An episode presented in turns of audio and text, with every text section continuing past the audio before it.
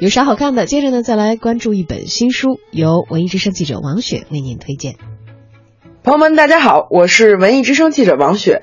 今天有啥好看的？为您推荐周建的新书《在爱的尽头等你来》。听到这个书名的时候，可能会想到这是一部爱情小说，但是其实它是一本不折不扣的青春小说。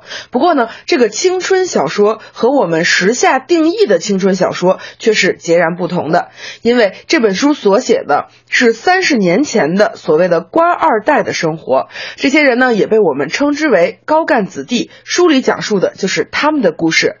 可以说，他们那一代人与今天的官二代、富二代是截然不同的。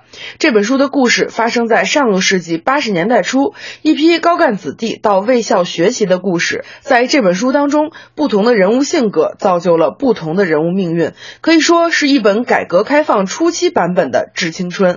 在这本书里，有爱，有青春，有信仰，有理想，可以说是一部可以用来了解一个时代的优秀文学作品。有啥好看的？今天为您推荐周健的作品《在爱的尽头等你来》。